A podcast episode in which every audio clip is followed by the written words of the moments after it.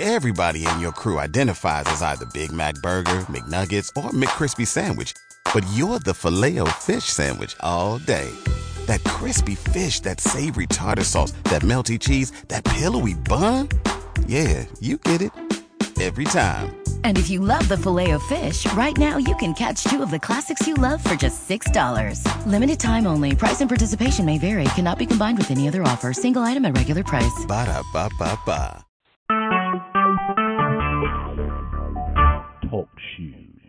Recorded live. Thank you once again for tuning in to On Point Radio. This is your special DJ, Mr. I Can't Believe He Said That, with another host, with our host, Wonder Drea for Sophisticated Ladies. And tonight we have a special guest in the building. Thank you for tuning in in advance. Let's kick her intro.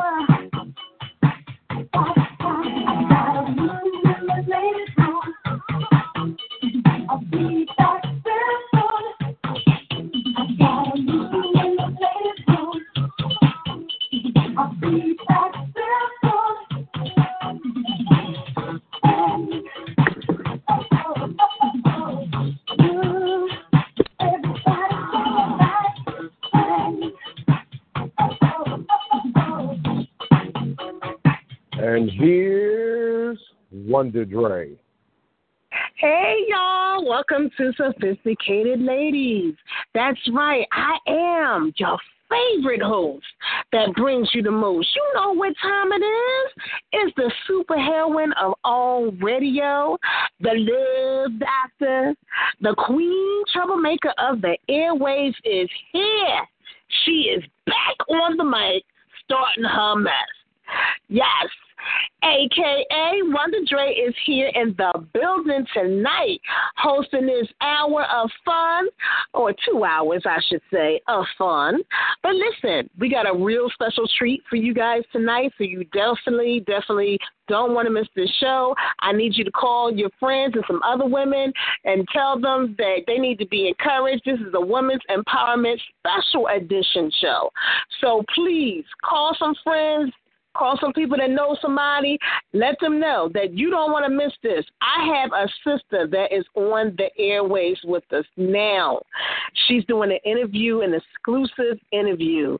And before I do bring her in, I just want to say to the callers and to the listeners, we ask that you will hold your um, your comments until after she finished her segment because she only has a half hour with us due to the fact that she has a pre- previously scheduled um, engagement to get to, and we thank her so much for taking time out of her busy schedule. I have a movie star, producer, I have a writer, a radio personnel that is with us this evening. And this girl has a dynamite story that you do not want to miss. Not only is she going to tell you a little bit about what she does as being a you know star, a radio personnel, and a you know person that is in a movie and has wrote her own book as well as producing. But she's also here to share her story about being in an abusive marriage that almost cost her life as well as her child's life.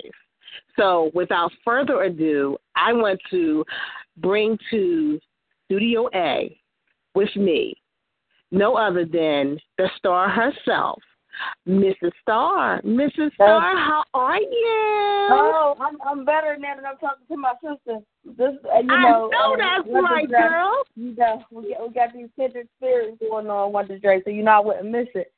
And, I um, know that's right. I'm happy to be here, especially on a topic like this. And hopefully we'll reach some uh we'll touch somebody tonight. If it's just one person, you know, we might have somebody whole situation. Somebody whole situation around tonight. I know that's right, and I really appreciate that. Yes, and that's what it's all about: touching other people's lives. And it's a women's empowerment show, so we're going to empower some women today. You ready for that, girl? Absolutely. Absolutely. All right. I'm ready for that. Yes, yes, yes. Yes. I want to just give you, uh, you guys. I'm just going to read um, the the introduction to my book, um, my book, The Ratchougie Hustler, which is also the movie that's um, coming out really soon. The book has been out for five years now. The movie is coming out the end of next month, hopefully, maybe a little sooner. But um, the introduction basically is like the Ratchougie Hustler is the story of a, a hardworking girl who was able to face adversity by putting faith first. The global grind of Star Newton is one of many single moms trying to make ends meet for their children. A very inspiring testimonial of how life gives you lemons and you make lemonade. In 2010, Star designed her tattoo. I have a tattoo on my left arm. Star her tat, uh, designed her tattoo. It's a microphone, boxing gloves, building blocks, clippers, shears, and a comb. The, tat- the tattoo artist asked, "What does this represent?" Star answered, "Well, this is the story of my life." And you, the reader, will take a walk through the trials, tri- tribulations, and testimonies of a self-proclaimed ratchougie hustler, the ratchet and the bougie, you will laugh, cry, and you will relate. So enjoy. And um, the Ratchougie Hustler can be found on Amazon.com or at Black and Nobel on Erie Avenue. So um, that's basically uh, what where um, I was able to open up and be transparent about the story that me and Wonder Drea are about to talk about tonight. So let's awesome. go. All right, all right, girlie. So this book that you're actually um well let's briefly talk about the fact that you are um doing a movie and you know yes. you want to briefly tell us um what you you know doing with that and when that may okay. be dropping yes so the movie um is about my life it, you know um the Red ratchougie hustler is something i came up with because i'm a little rough around the edges at times, but i always know how to maintain and conduct business always so um, I came up with a word that kind of represented myself, which is ratchougie. If you Google the word ratchougie, R A T C H O U G I E, uh, you'll see me. I come up with, you know. so uh, um, basically, this is what the movie is about. This is what the book is about, and it's just a, a depiction of my life. It started out just being about um, my hustles because I worked since I was nine years old. So it started out just being about um, my work ethic. And um, then, you know, as we got into the later years, once I met my husband and um, things kind of changed, the book went its own direction. And um, I, I didn't plan for this to be uh, a, a, a book far as domestic abuse or whatever. It just ended up turning into that because God got his way of finessing the situation when you think it's going to go this way and he say no it's going to go this way you know you you never know. So it turned into um a situation where uh i, I ended up getting married and um my husband began to uh use drugs you know use different drugs or whatever. And this turned him into a whole other person you know it, it brought the monster out of him and uh he began to be abusive you know, physically, mentally, anything that you could do, like uh, where this is supposed to be your helpmate and your best friend. um, it's almost like he made me his enemy. So um, these are some of the things that's in the book as well as in the movie. I don't want to. Uh, I don't want to uh, talk too much, and you got another question to ask me, so just let me know if I'm rambling. no, you're good. You're good. Okay. I, I wanted you to do all you, you know, because. I know you had limited timing. But um, yeah. I definitely wanted you to touch on, you know, what it was like being in the abusive um, marriage, as well as um, what it was like for your child to be in that, you know, same um, experience. Right. Okay. Um, this is what what we touched on last time, which is the reason um, Wonder Drea asked me to come back on the show for this particular segment. Was um, I was explaining how eh, towards the end of the marriage, my son, uh, who who is now incarcerated, he's 19 years old. Um, he's been away for 18 months now. He was arrested at 17 years old, and he's been away since then and um I was I was basically talking about towards the end of the marriage how he began to get frustrated with watching the abuse. You know, um he watched it from uh maybe uh I want to say maybe from like 11 to 14 because my ex-husband wasn't always that way. You know, I didn't marry this monster that he turned into. And he he he uh ended up getting himself together as well, but it was just too late. However, my son watched this over the course of time. It turned him uh bitter, very, very, very bitter.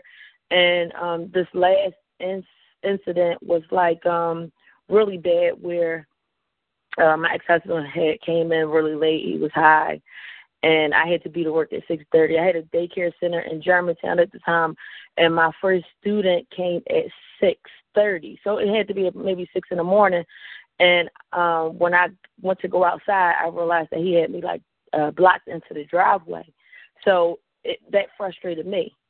So around this time, I was just over the marriage, over all the um, negativity that came along with it. So my reaction was yelling. I, you know, I yelled. I'm not to say I was just this little submissive, nice. No, I was upset. You know, I was raging. I came up the steps and I'm like, you got me blocked in. I got to go to work. Like, this don't make no sense. I'm like, God, get me out this marriage. This is my exact words was like, Lord, get me out this marriage. And by him being, um, you know, out so late the night before, he had just got in like two hours prior. And, um, you know, he, he's still basically high off of whatever he took prior to slumber. And um, so he jumped up, and his reaction is attack. So, um, you know, he he he he, he threw me down the steps, and then once we got to the bottom of the steps, he banged my uh face into the wall, the side of the steps. So like I kind of blacked out because both of my eyes blacked and my nose broke. So it was like it was like I kind of I remember some, but I I don't remember everything. I remember coming uh, back too, and I remember him telling me, "Now you want to play the victim." Oh. And I, oh. I remember blood gushing from I mean, it was just all over the place. So I run upstairs to get a rag because at the end of the day, I have a student that's about to be, you know, parent is about to be pulling up to the daycare, and I can't not be there because she got to go to work. You know what I'm saying? So what's she gonna tell her boss? So um my first reaction was just run upstairs, grab something to just, you know, the to uh, keep the blood from leaking, and um, go to you go to work. And he actually followed me up the steps, and you know tried to still fight more, in um in the room or whatever. And my son at this point had went to my car and got my gun out the center console and my son was standing at the bedroom door. Um, when I opened the bedroom door to go out of it, we was tussling. Him and I was tussling. And um I'm trying to get out the door, but when I opened the room door, my son was standing at the room door with the gun pointed straight at me, but it wasn't so much that he was pointing it at me. He just had it pointed for when that door opened because he was tired. And I looked him I looked him in his eyes and um honestly, my son, he was 14. I never, ever, I've seen fear in his eyes. As a mother, you see every look that you possibly see in your child's face. I've never seen this before. It's almost like it was just darkness. It was almost like he just left. He left. You know, he just left and he said, "Move out the way, mom." And I'm like, "No, I can't. I'm not gonna move out the way. I'm not." You know, I said, "Cause I can't let you do this. You know, I can't let you. He's not worth it. You know, so I'm trying to get the gun away from my son, and now he's tussling me and my son for the gun. Oh. And we're like, we're like shuffling through the hallway. We ended up in um my my youngest son room, and I'm telling my my middle son, I'm like, grab grab the gun, because the gun falls to the floor. I'm like, grab the gun, you know, pick the gun up, and my middle son is scared to touch it. He like, I'm not, you know, I, he wouldn't grab it. And all I could think about was if he get a hold of this gun, the mindset that he was in that morning, I felt like he was gonna kill all of us, you know, because he didn't. He something something in him. Um, it, it was just making me feel like he felt like he had nothing to lose, you know, and uh so so I started yelling for my youngest son to wake up. He was in the bed right where we were at. He was he's a heavy sleeper. We in the room like tussling and I'm like, boom boom. I'm like, wake up, look at your dad. And he woke up and he he looked at him and my ex husband just instead of him trying to get the gun anymore, he just ran out the front door. And um that day was just like um it, it was it was it was something that I will never forget because um that night uh I, I went to work. I did go to work and you know the thing is the parent was looking at me like you got blood every like why are you not at the hospital? And i'm like i couldn't leave you high and dry like that you know. She like no my mom gonna watch the baby you know. My no you go take care of what you gotta take care of or whatever. And um when i got back home um my kids was so shook they were in the bedroom. We all slept in the same, you know, bedroom that night. But my baby boy was taking like chairs and um like he took the chest. Anything he could slide in front of this door. They just like sliding all kind of stuff in front of the bedroom door.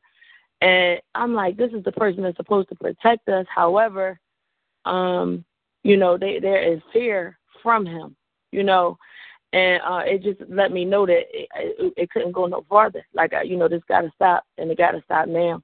Because my son, out first of all, I wouldn't even have let my son go to jail for that. That would have been my case because I would have said that it was me that did it. You know, because I couldn't see my son going to jail for uh for trying to protect me, and he should have never had to feel like he had to protect me. You know, so um, so all these thoughts was playing through my mind uh, we all had to end up going uh, going to uh, psychologists, psychiatrists behind us mm-hmm. because it affected everyone in different ways. Um, so I'm not saying that the abuse is exactly what make it made my son uh, be so angry once he became mm-hmm. a little older, but I do kind of feel like that played a major part in it you know. And um so I feel a bit responsible for some of the things that has happened to his life because I feel like I could have walked away sooner. But, you know, like me uh Wonder Drea was talking about earlier, when you're in a situation like that, it's it, you it, it's like you got to finesse yourself out of the situation. Yeah. You can't just up and go because you can up and go and then next thing you know he he, he mean you in the dark alley somewhere and you out you know, right. or he he feel like you didn't betray him or you didn't went against him, and he not even thinking of the things he did to you because they don't think um that is their fault. You know, mm-hmm. I, I mm-hmm. was told I was told it was my fault over and over again. Well, if you didn't run your mouth, well, if you didn't do this, well, if you, one time I came in at daylight savings time. You know, I went out with my girlfriends because I wasn't going out at all. Went out with my girlfriends, came in. It said um the clock said three o'clock, but it was two o'clock, you know, because it was daylight savings time. So he like, and you out until three in the morning? I'm like, no, it's two in the morning. It, you know, the clock went up. Well, what you gonna tell me next? He jump up and, and it's, you know, commits to. Uh, he broke my, he cracked my jawbone that night, and my foot was, my mm-hmm. ankle was broke. My ankle was broke that time. So, and this is the thing, I'm a brawler, Wonder Drea. Like I, I, I yeah. always, I used to box. I always I always, you know, was able to protect myself, but I could not bring myself to hurt him, and I couldn't understand why when he was hurting me so much on a regular basis, why I couldn't bring myself to to lash back or you know to get him back, you know. Right. I still don't understand that, you know, now because my family would be like, "Why you ain't do this?" Or why I, I don't know. I don't know why I didn't do it, you know. And I, I think I was trying to show him love. I think I was trying to show him the opposite. Like, no, no, no, don't do mm-hmm. that. you know, right? I don't know. I right. don't know what what what exactly you know what's going on. But yeah, that's what happened. And uh, you know, by the grace of God, I survived it, and um, I was able to to be a testimony to somebody else that might be going through it right now. Um, to let them know it's not going to change. Uh, that person has that resentment for whatever reason. Maybe his mom didn't raise him or whatever, because a lot of times that's part of the problem. Their mom wasn't there, so they really had no respect for a woman, or you know, it, it's different reasons, it's different things. But when they got that abusive monster in them to beat on a woman, I I can honestly say I don't see it going nowhere. I don't see it changing. So mm-hmm. if it's happening, if, it, if it's something that's happening to you, if he slaps you one good time, get away, get away, stay away. Whatever it's going to take for you to get away, do what you got to do. Do what you got to do because what you don't want to do is end up um, dying, falling short, you know, to to uh, domestic violence, mm. and you, are not being there for your children. You can't. Nobody's going to raise your child like you. So you know, um, that's basically the point that I'm trying to uh, get through, especially to a lot of the younger ones, because I see they're really going through it. A lot of the youngins is um, they, you know, they're being abused left and right because a lot of these young bulls out here taking these Percocets and feeling like um Incredible Hulk, you know, uh-huh. and, putting their, and putting their hands on them. So, I, you know, I've been reaching out to, I've been talking to a lot of them, to the youngins lately, and um trying to let them know that's not the way. You know, it's not the way to get out if they can. So, yeah. I wanted to ask you, how did you wind up getting out of that relationship? Like, I know that what was the the drawing line, and how did you wind up escaping without anyone getting hurt? All right, so that incident um, made him stay away for six months. You know, that incident made him stay away because it was so bad that you know he actually stayed away for six months. But then he came back. But when he when he came back, you know, he was like, you know, I'm different. I, you know, I'm not doing this. I'm not doing that. And I wanted it to be true because this is a man that I've been dating since '97, '96. Mm. So, and I knew how good of a person that he used to be. So I wanted, right. I wanted this man back. I wanted this to be true this time, you know. And so I, I, I, I um, I took him back. You know, I took him back, and he not, he didn't hit me again. He didn't. He, I can honestly say that he didn't, but he was a boiling hot mess, right? And mm-hmm. um, he, he, you know, he had got himself into I, I, a lot of the stuff is in the movie. I'm not gonna say everything of it is um 100% true because we got people that might feel some type of way. So, you know, some mm-hmm. of it could be fiction if you want it to be. And um but but he had got himself into a situation, you know, he was out here selling drugs and um the money the fast money and the fast cars and and the cheating was a thing then. Because now you got all this money and you you know the girls flock to you then. And so that was a, that was an issue. And um he ended up getting into a situation where he got himself um in a he got in a really really really bad situation and had to leave all the leave the streets alone. And he had to depend on nothing but me completely. Mm. and and so um he had to turn himself in through a year in jail and he had to uh he had not a dime for food not, you know this is a man who had everything and now he didn't have anything and so um I'm gonna just tell you this, right? Because a lot of people say, I don't know how you did it, because when he went to jail, that would have been it. However, mm-hmm. the God in me would not allow me to turn my back on him when he was down on his luck the way he was.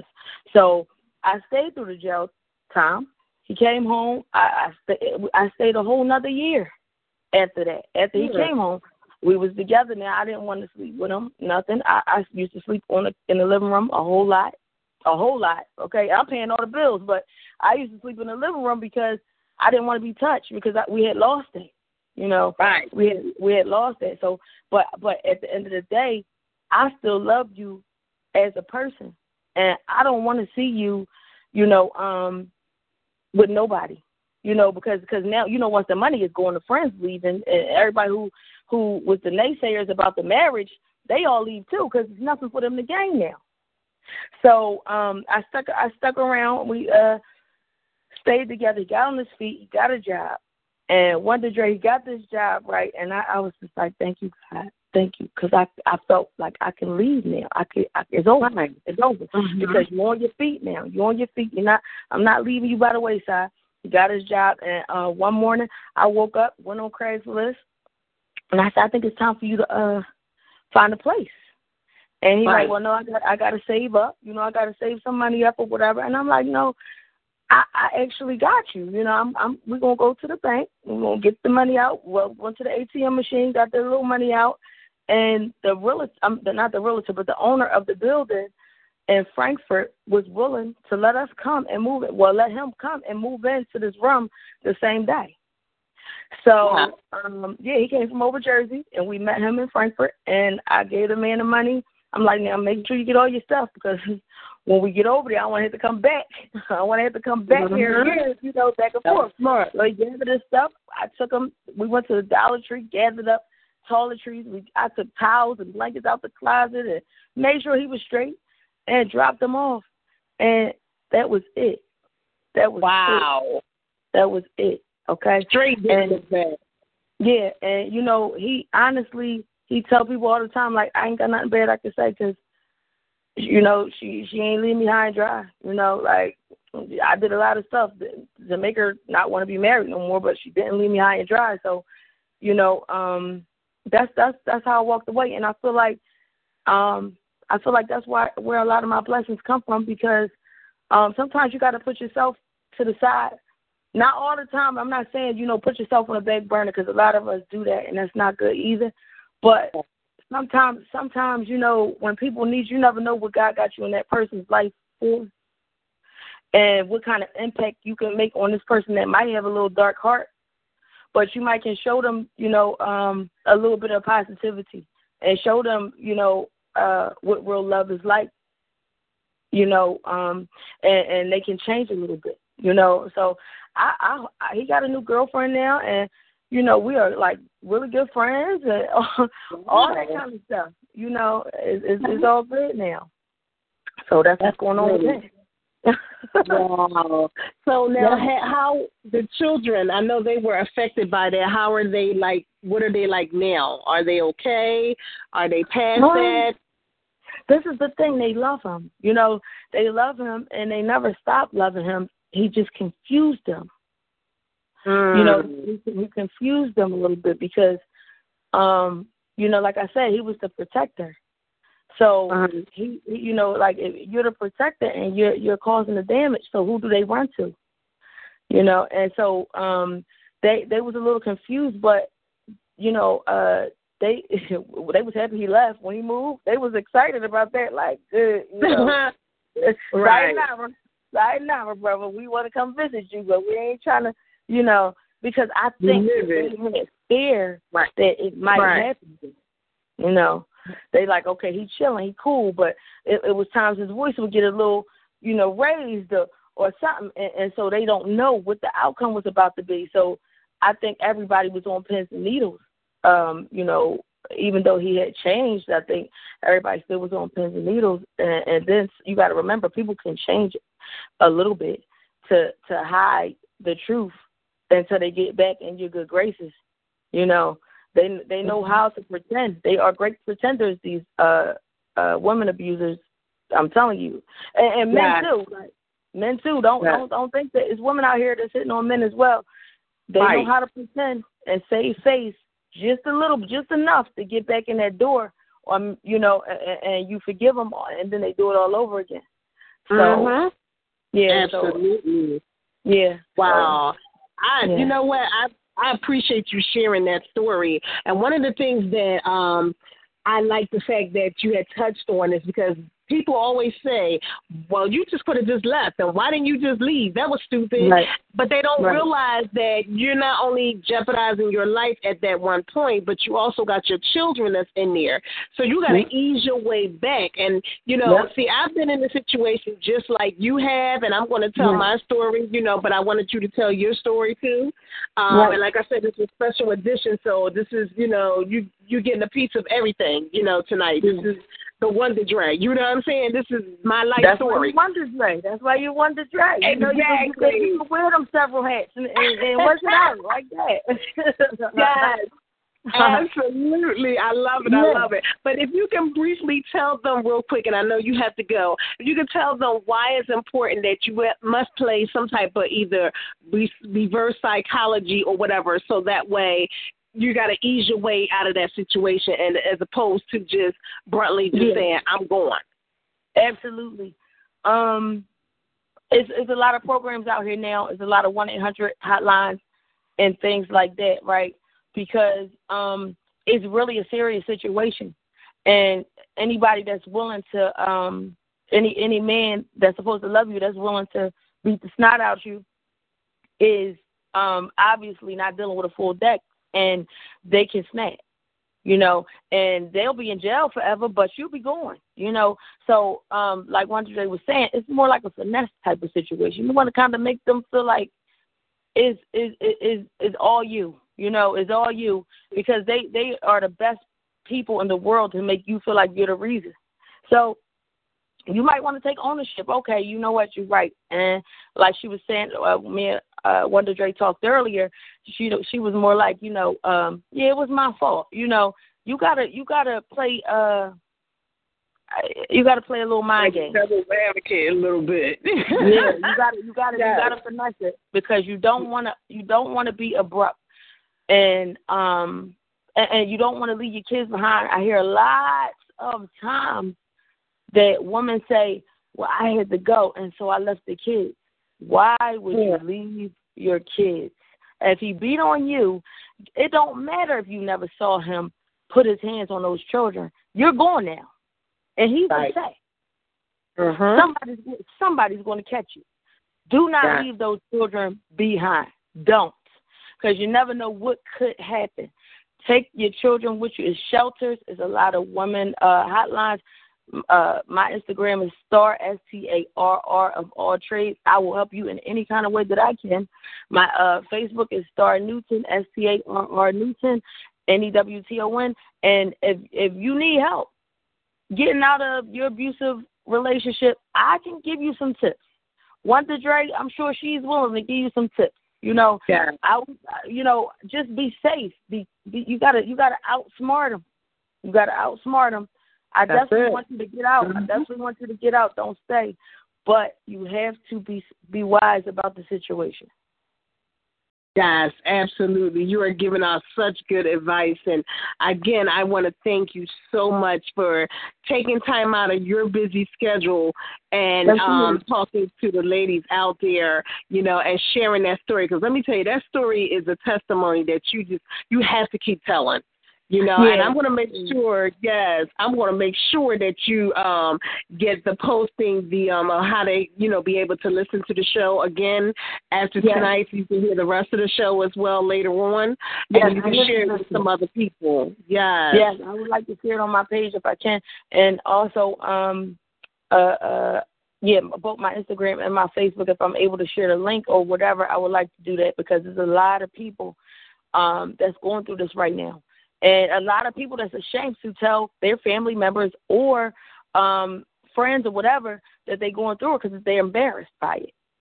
Uh huh. You know. So Absolutely. you know. Yeah, don't be embarrassed. It's not your fault. You know, you you're you're not the you're not the cause of it. You know, you are actually a victim of domestic mm-hmm. violence. Okay. Oh yeah. so so yeah, um, I definitely would like to do that listening to the rest. And I thank you for having me so much. And uh, this ain't the last y'all gonna hear from me now because I love them. Okay. I know that's right. I know that's right because you know I just you know this is this might turn into a little series, so I wouldn't be surprised. Yeah. You know yeah. what I'm saying? So you might be getting that phone call again. I'm in.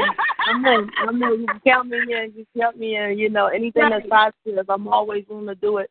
Um, the the the uh, story that I just told you about actually is going to be depicted in the movie The Ratchougie Hustler. We do have that scene in the movie, and we have my youngest son playing the role of my oldest son at the time. And like I was telling Wonder Drea before, the the scene had got so real, it actually sent tears down his face, reliving what his brother had actually went through. You know. Wow. So yeah, so so that is in the movie. The movie will be coming out hopefully before the end of next month. It's in the editing process. We're done shooting. Um, we're just doing a voiceover now and um editing and and that's it you know. So um oh, I'm having a going away party too to to the okay. listeners. Um, yeah, I'm having a going away party this Saturday. Um this upcoming Saturday I have a banquet hall in uh Olney it's at 1317 West Nedro Avenue, Uptown Stars Banquet Hall. Um, it's starting at 9 p.m. The tickets are $10. This is my going away party. We got Gillie the Kid. We got Ufino Vasquez.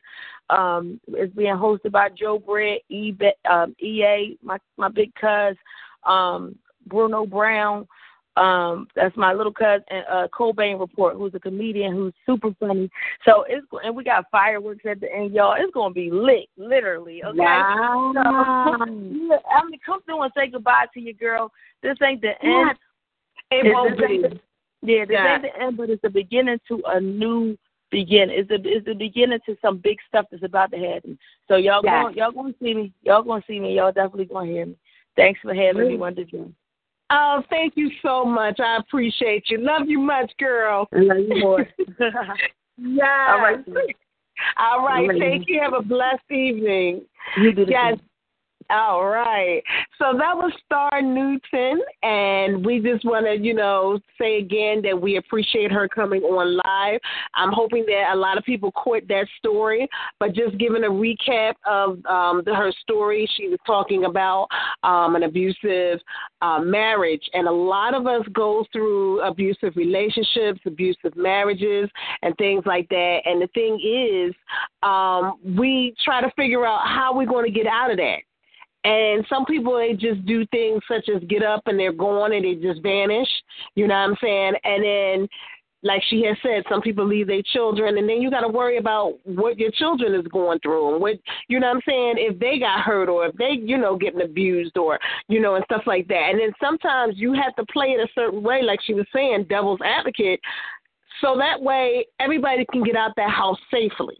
So maybe you know it may not be the same approach that you might take, but if that means that all the children is getting out of that house safely and everybody can move on with their life, it's a painful thing. Yes, it is because when you in a marriage like that and you taking your vows very seriously for better or for worse, you know what I mean? The last thing you vowed to was through fights, through beat ups, through this, through that, you know, and you're taking your vows very seriously, like through death do us part. But at the same time, what I'm not going to do, I want to draw this line. And when your children becomes involved with this, you know what I'm saying? That's when it gets to be, it gets to be worse. Now, I had a situation, and I was in the same situation as I guess, which is Starr. Um, and you know, I'm just blessed. Um, and at the time, I, I was sick. I was diagnosed with Graves' disease. Um, Graves' disease was the terminal illness of um, thyroid. Uh, they thought that it would, might have been cancer at that point, but thank God it wasn't. But however, I was given a 5% chance of living. Throughout the time that I had been sick, um, there had been numerous of threats, numerous of verbal abuse, mental abuse, physical abuse that I had to endow with um, while being sick, while trying to fight death, while trying to beat the sickness. I had to deal with this. Um, not only, like I said, was it physical, you know, considering the fact that here you are pushing around someone who has lost all this weight, who went down to 90 pounds. At that point, I was so skinny, you could pluck me and I'd probably go straight through a window. That's just how small I was. And I never forget the time when one time I was, he put his hands around my neck and he went to go push me and I went right into a mirror. Like, really, did you have to use that much force? And it really didn't take much because at that point, you know, I was already small. But not just me going through the physical and the mental abuse, but then I had a son who had to go through that. So then he was getting beaten, and I didn't even know what was going on for a long while. And then when I did catch on to what was going on and I caught it, I said, What you're not going to do is put my son in this. It's bad enough you have done what you said, done what you done. You have said nasty things to me. You have verbally abused me. You know what I'm saying? And all in all, you think you've gotten by with this. But all in all, it's like, what can I do at this point? I'm sick. I have Graves' disease. I have no job. I'm sitting here. How is these bills going to get paid? Yeah, it's easy to say, yeah, you crazy girl. You could have just walked out the door. Where? Where was I going to go? You know what I'm saying? Yes, I do have family. However, at some points, you go through when it happens to you, sometimes you don't feel like you can talk to everybody at that point. You don't want to share that story because you're trying to get back that old person, like Starr was saying. You know, it don't start like overnight. That person, you know, wears that mask. It might be years before you see that. And I didn't even see any of this coming because through the years that we was dating and going out and, you know, even lived together before we had even got married and everything like that, I didn't see no signs of that. I never seen any signs of that, no hostility, you know, or anything like that. And then all of a suddenly, gradually, it started coming out, and then this monster just appeared. And that's just my way of describing it. And then it was like the mask came off. You know what I'm saying? And it was like, oh shoot, I'm really in this. This is reality. You know what I'm saying? How do I handle this situation? What do I do? Because at this point, my child cannot be a part of this. Now, the thing is, there's a lot that went on even when it came down to my child. Um, there was um, my son was acting out in school he was acting up so bad to the point where you know teachers was calling they had me coming up there and you know at some point when i had got really really sick i there was a lot of times i could not be there um there was times when i was doing phone conferences because i could not be seen. I was bedbound at that point um and could not get out. Um they were wondering why he was acting out. For a while i was wondering why he was acting out. So later on when I got a little bit better, we went and we talked to someone and had therapy. We did, you know, counseling for him. And never ever knew that this was really, really going on in the background.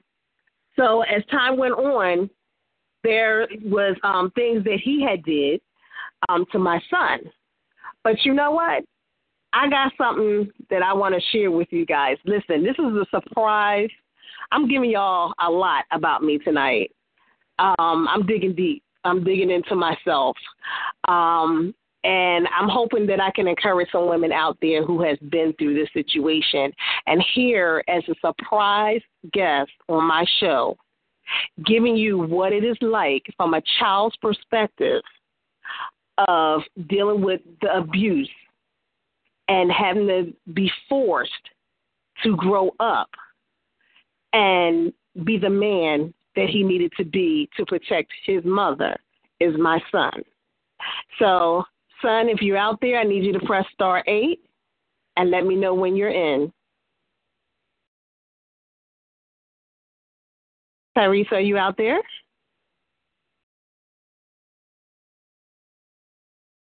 Press star eight, sweetie.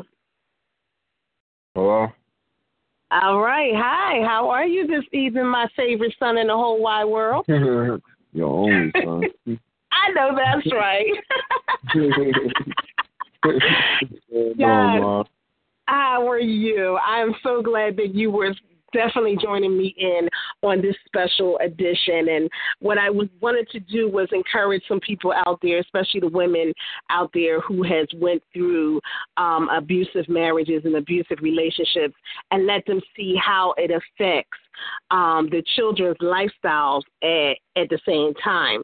Um, you growing up in the household and seeing a lot of this that was going on, I need you to, you know, just tell us what was it like and how did it affect you socially and even in school and things like that?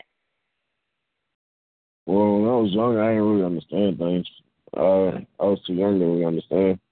But when when I got older, I, I started understanding more, started seeing more for myself. But when I was like younger, I was seeing it, but I wasn't like like seeing it often because I wasn't always around.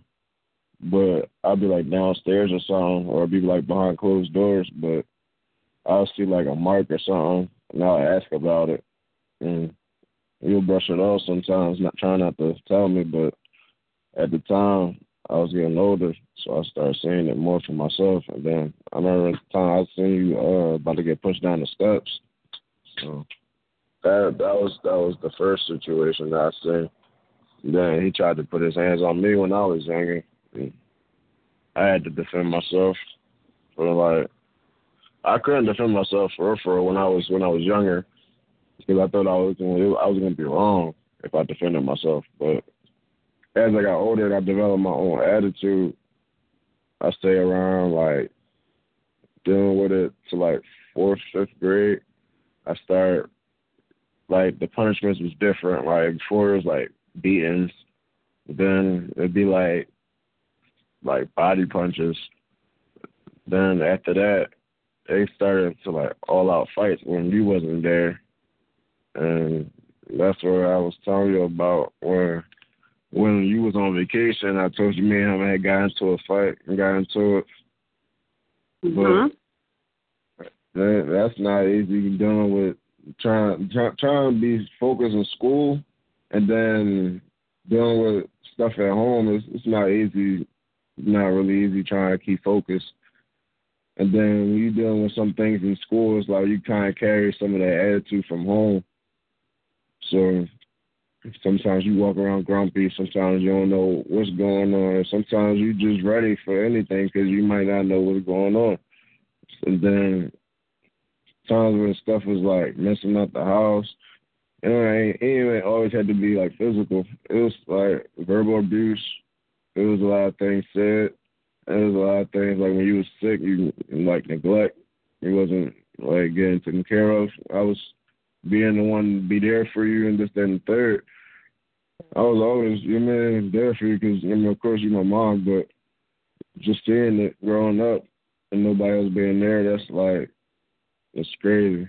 But the the actual physical part is, that's the part that's like, as you can't do nothing about it when you're younger, you just gotta see it. Like, you know, when you get older, you understand. It's like, all right, you, try to ask questions like, well, why is this? Why is that? And then the uh-huh. more you're telling me, like, the more you're telling me, like, what was really going on, I just wish you had let me know, like, when I was younger, because I probably would have did something when I was younger too. But I don't know. I once I got my own development of way of thinking, I just mm, I, I had to give my own insight on things.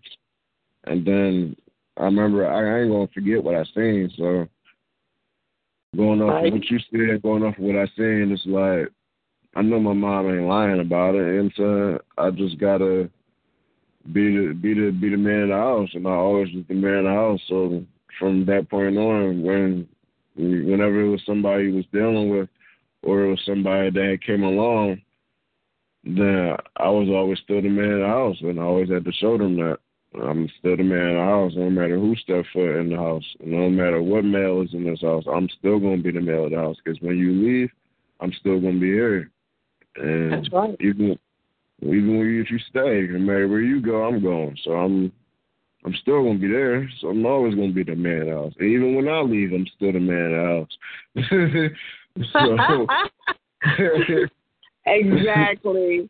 And, and I remember those words distinctly, and and I remember you saying that it forced you to be um, grow up faster than what you had planned. Can you tell me what did you mean by that? Well, it was things that we didn't like have in the house so far as like all right when uh when you was married and your marriage had uh had went left it we ain't really had much. It's times I was I was just talking about this the other day. It's times when we was looking at each other like who gonna eat the can of soup? who gonna right. who gonna who gonna eat the pack who gonna go home tonight? yeah, who, who did, did you eat at school? Did you eat at work? All right, well I ate at work, so you you go eat this. So it was always times like that. And I remember those times. There was times where like when we did start getting like on our feet, and I'll try to like cook when you're not uh, home, and you come home to a different house and come home to some food cooked. We would go food shopping like once a month. Yes. Uh, once a month. And, mm-hmm. and we had to make a stretch. We had bought like meats and we had sides. And sometimes yep. when we went through all the meats and all we had was sides, we was looking at each other like, uh, who's gonna eat the rice? Who's gonna eat the uh, the Uncle Ben's? who's right? gonna eat the Goya? Plenty of times when I ate corn, cans of corn, you know what mm-hmm. I mean, and that was the meal. And it that was, uh, uh, what was that? The cranberry sauces. Yes. All the cans of cranberry sauce. You got mad at me. was never no cranberry sauce. But then we had all that peanut butter, peanut butter, no jelly, bread, right?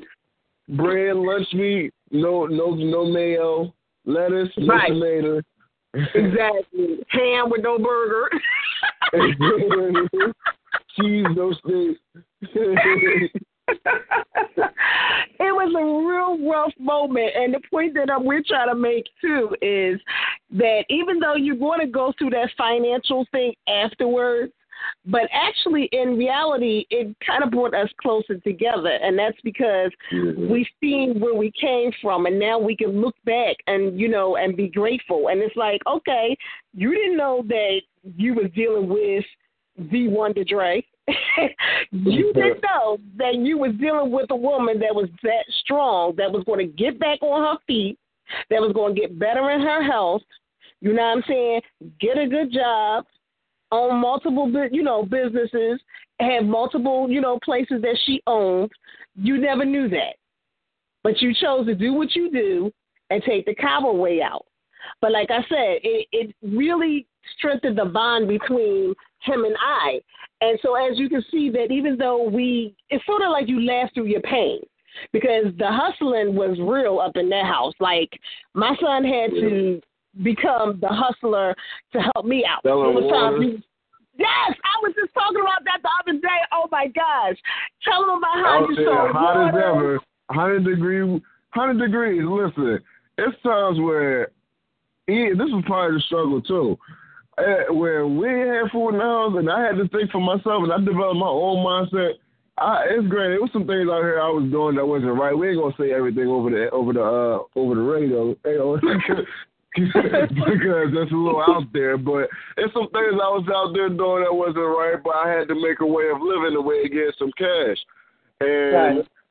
one of the things I had, uh, one of the things I had picked up was uh how to how to how to uh how do you say this? Uh all right, how do you say this without being too uh crazy? How to get food for yourself. Mhm.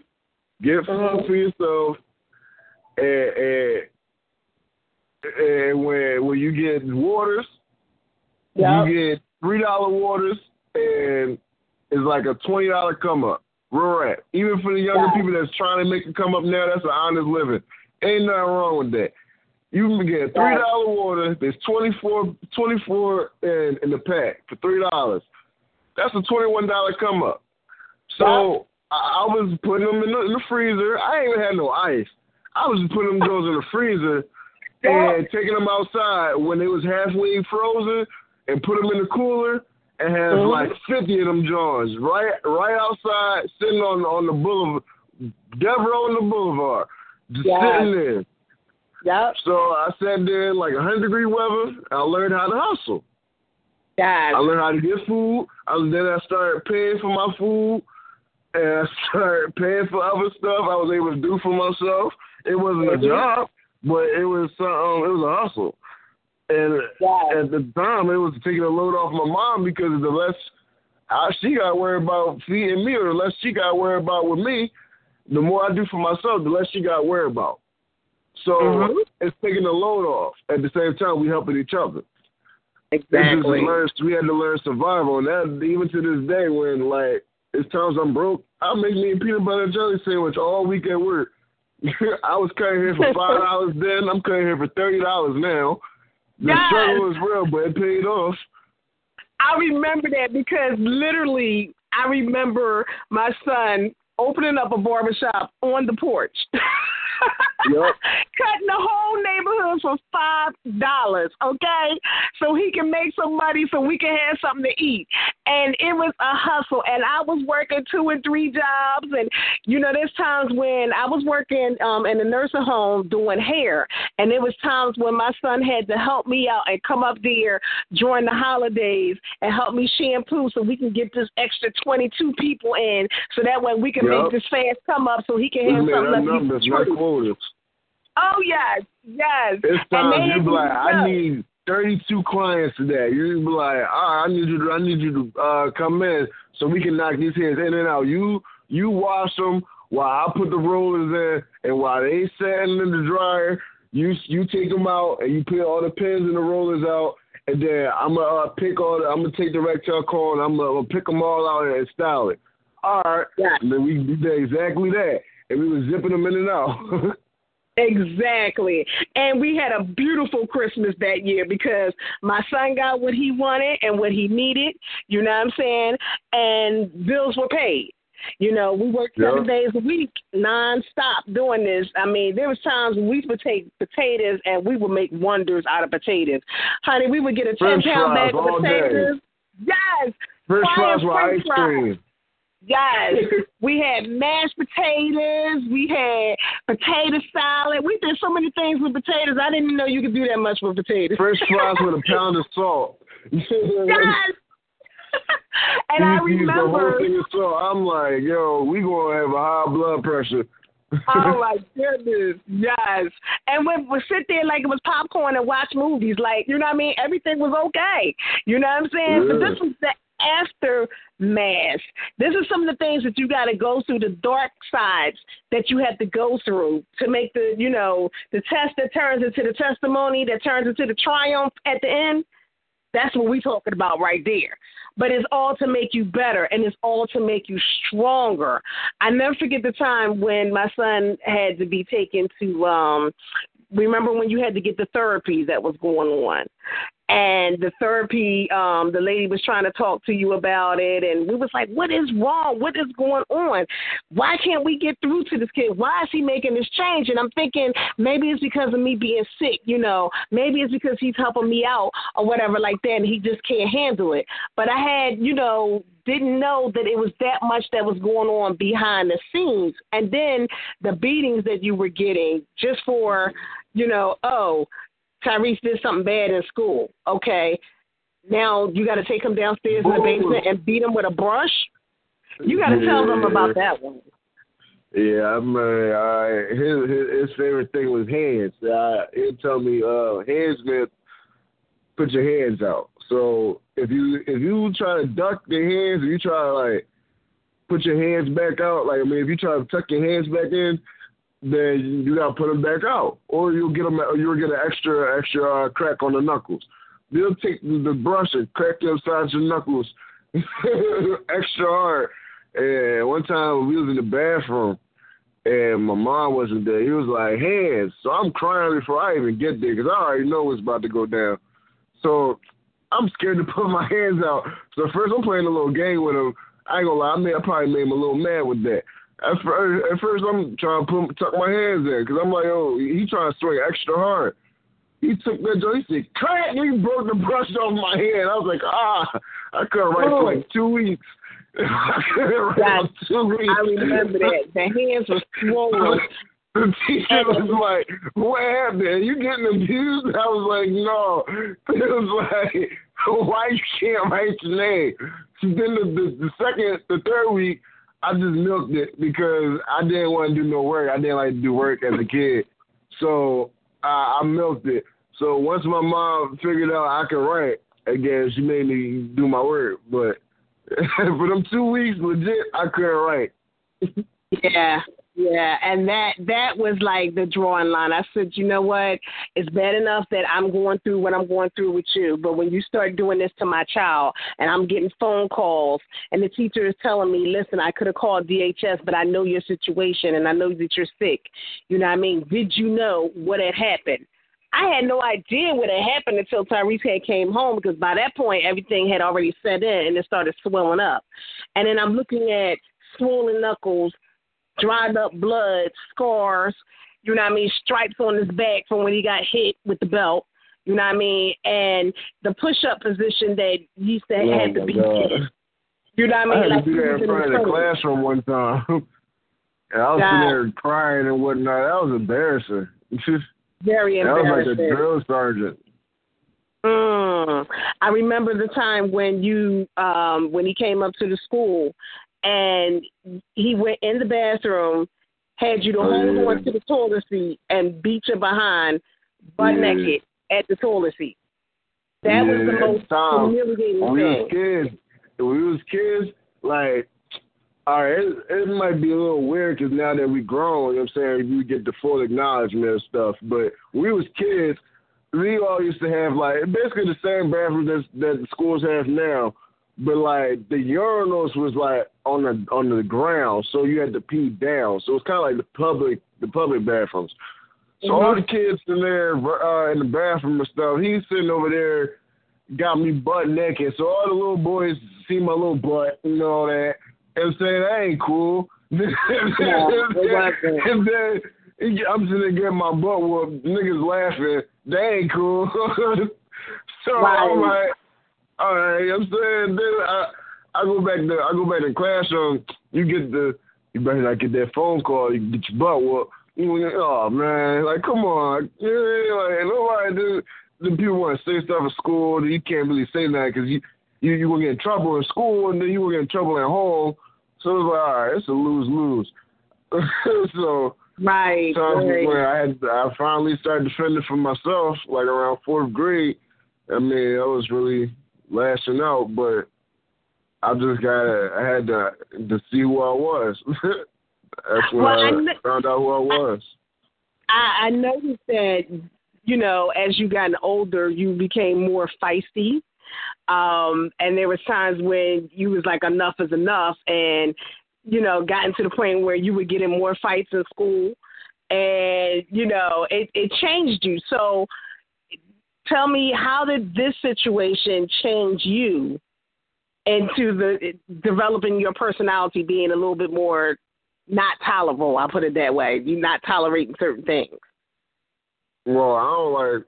Well, I don't like the whole domestic situations in general. Like, even like, if I see somebody like, even if I see somebody that's like ain't got nothing to do with me, I see like a guy hitting a female. I don't like that. I'm gonna be honest with you. Like, there's been times like I I see it now. Like, certain situations. Like, if I see somebody that's like. Like oh, like too drunk. So I'm like, all right, well that that's kind of funny, but like,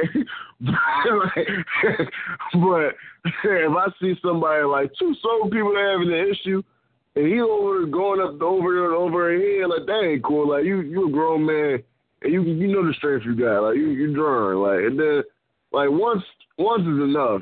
But for some some some niggas be just just really fighting females like they like they niggas. I'm like yo, that's not cool. Like if that was your mom, you know what I'm saying? Like there's been times like you know what I'm saying. I can't say like there's been times. Well, it was times that was you. It was times when I see you throwing DVDs all the way across the room. You throwing everything in the room.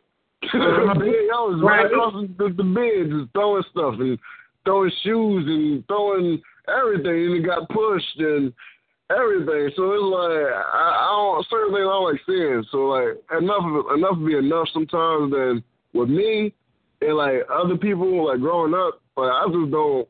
I don't know. I just don't like people. I'll be honest with you. I, I, don't, I don't like people. It, it made me like cold. So it's like I don't really, I don't really have certain feelings that like I, I would, I should have got as a kid. Like some feelings like I think I, I should have had got as a kid, some, some attention I should have got as a kid that I didn't get. Is like, all right, I got spent on my life, like not basically getting my butt whooped, but most of my life getting my butt whooped. So mm-hmm. when it's time to doing the butt whipping, I make sure I do it and I do it well. I do it very well.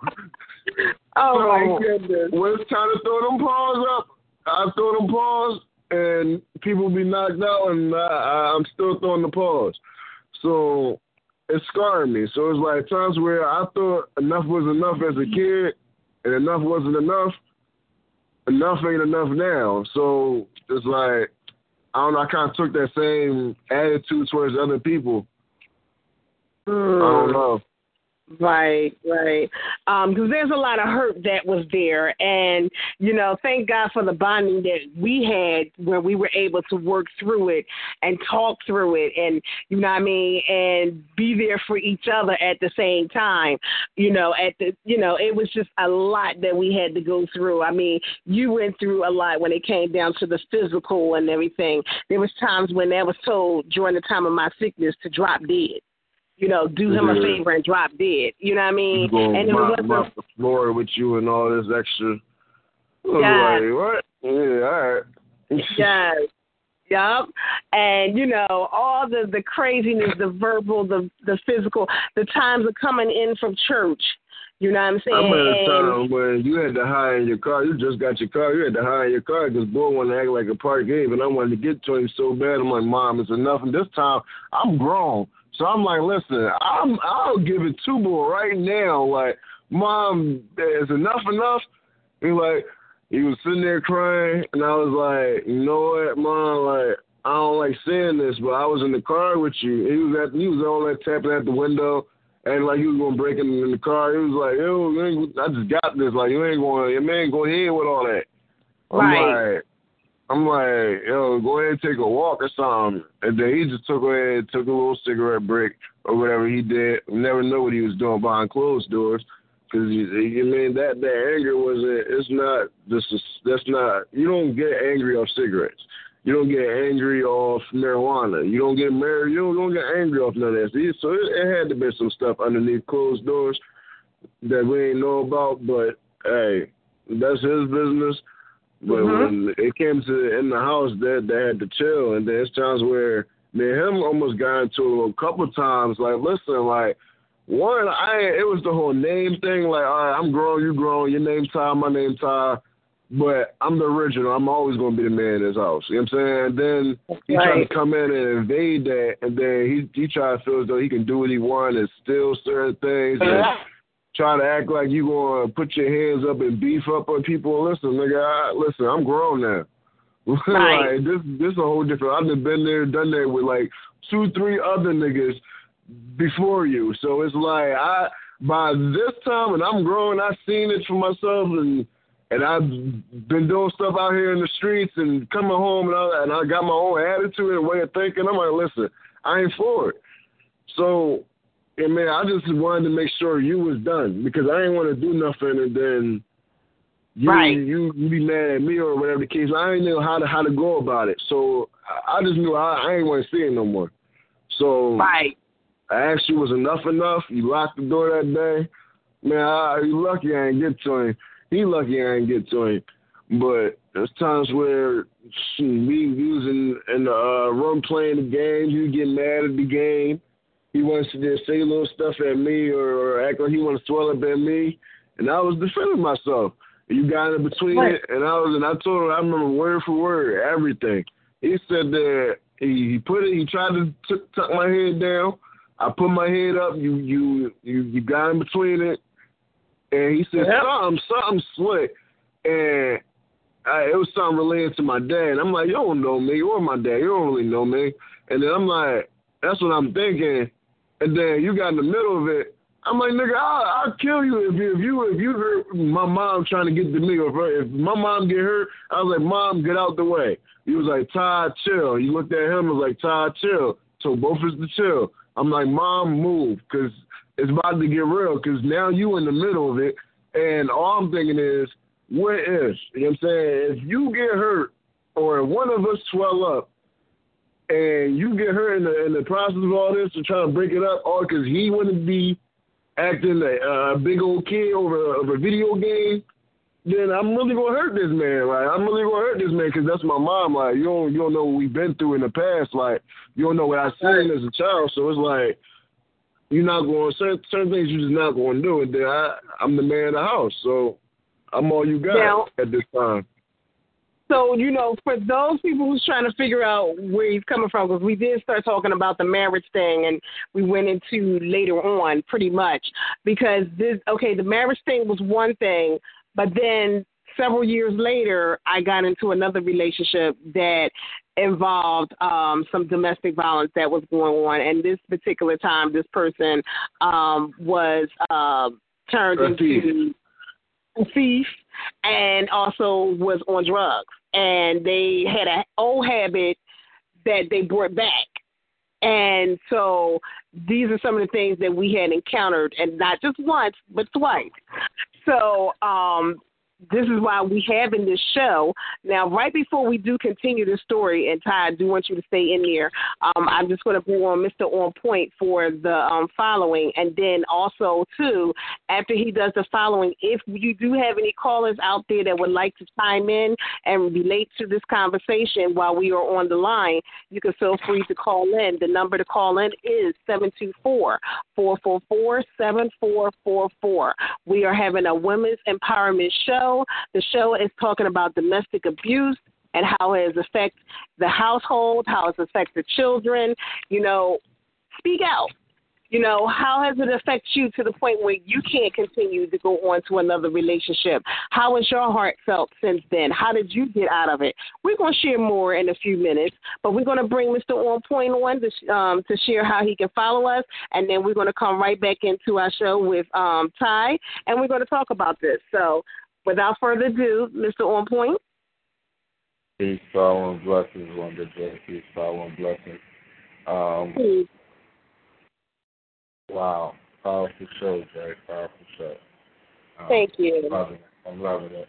Um, people out there in radio land, if you want to be part of this On Point movement, know that On Point is an attitude, a mindset, and a movement. Reach out to us on Facebook, On Point Enterprises. Again, our Facebook is On Point, one word, O N P O I N T. Enterprises, E N T E R P R I Z I Z. If you're on Instagram, follow us at team underscore on point 215. Again, our Instagram is team, T E A M, underscore on point 215. If you're on Twitter, follow us at team on point. Our Twitter is at team on point.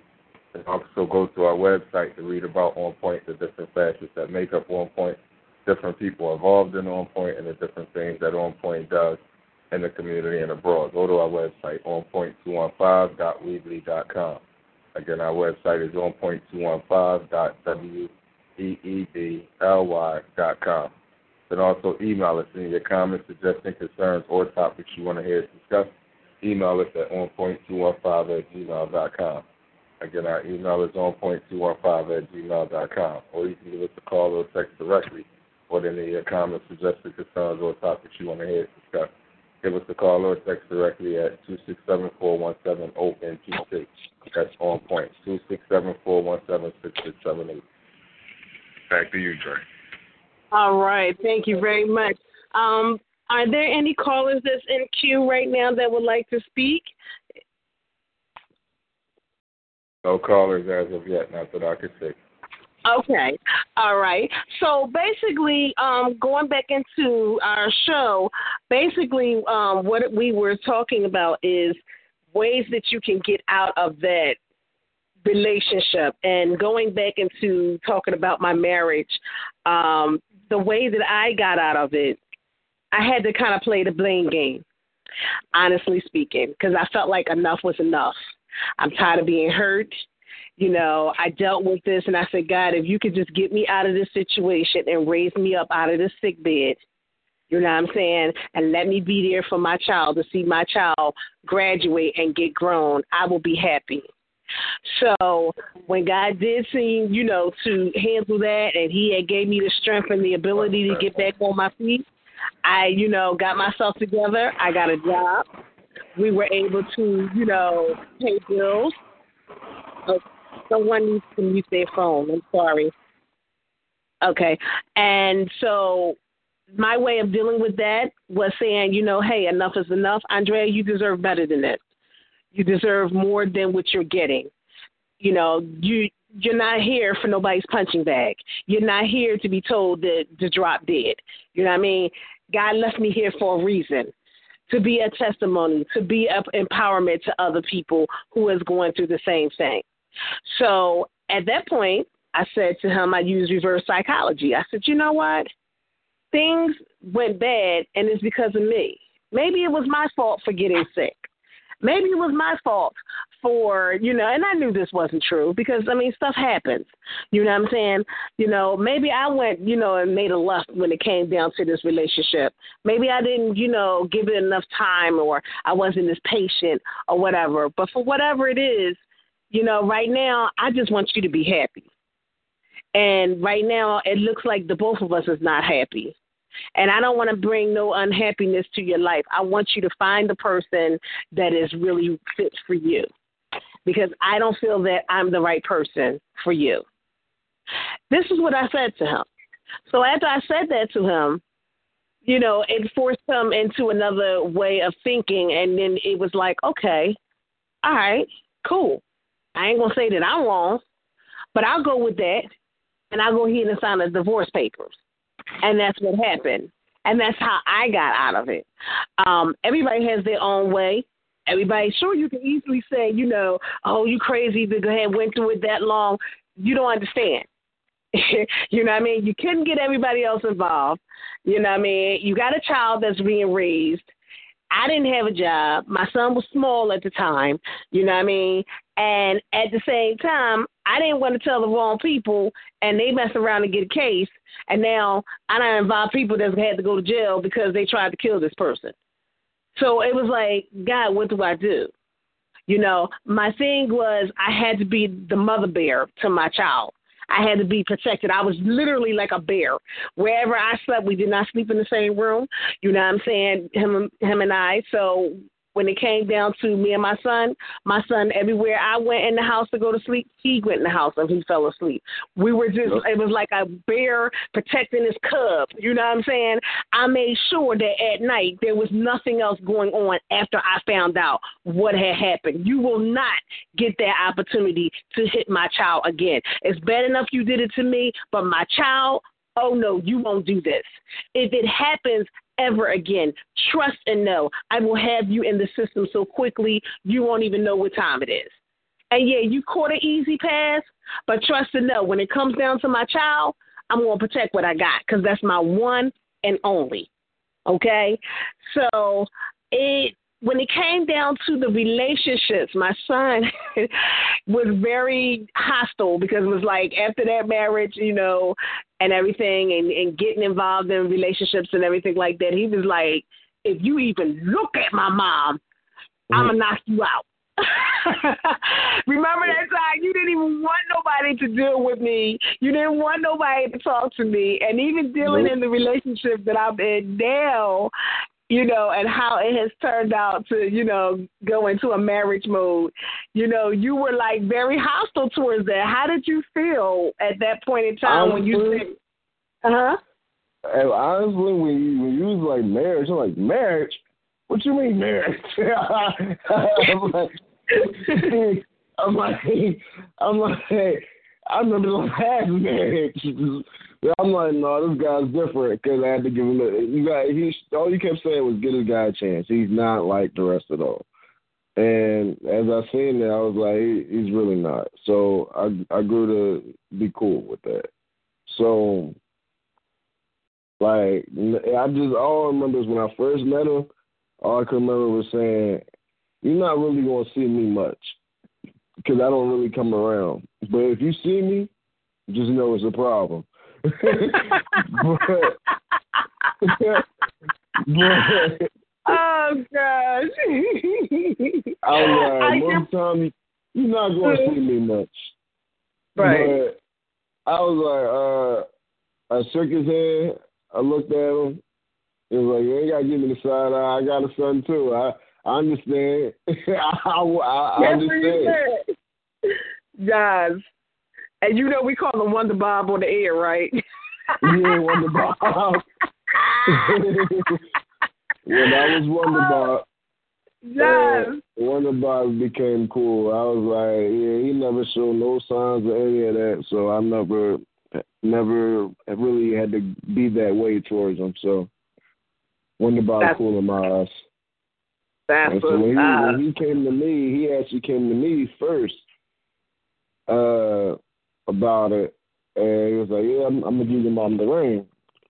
and I want you to be there. And I was like, wow, nobody really did that. Because even when I was a kid, I was around when you brung it. I mean, when you brought it, but right. I didn't really understand. It wasn't like a breakdown thing, like, oh, I'm about to marry your mother, or I want to marry your mother. It wasn't like an ask. It was more so a, a do. So now right. it's, it's like you're saying. I, he, he asked me like, oh, I want to marry your mom, and I'm like, man, that's that's cool that's cool. You gotta take care of her and, and ask her like. You know I'm saying? And, uh, we talked about it, and you was you ready for it? I'm like, okay. Yes, and the thing is, you know, going through something like that in a marriage, it will really harden your heart. It took a lot to learn how to love all over again because my heart was so broken in so many pieces and it was so shattered. The one of the things that it had left as far as an impact is I'm like this, we can argue but in a relationship, but don't don't talk at me. Talk to me. Because when you start hollering at me, I black out because it sends me right back to where I was. And it, the trust factor, oh my God, it took so much for me to trust again. It, it literally did. I literally thought that this man was going to get the keys to the house the day of the wedding because I felt like, you know, I had been lied to, I have been, you know, beat on, I have been talked about, I have been abused, I've had things taken out of my house, and walked down the street, furniture being moved out of my house, and I came home, what's going on? You know what I'm saying? Why is the TV going? What happened? You know what I'm saying?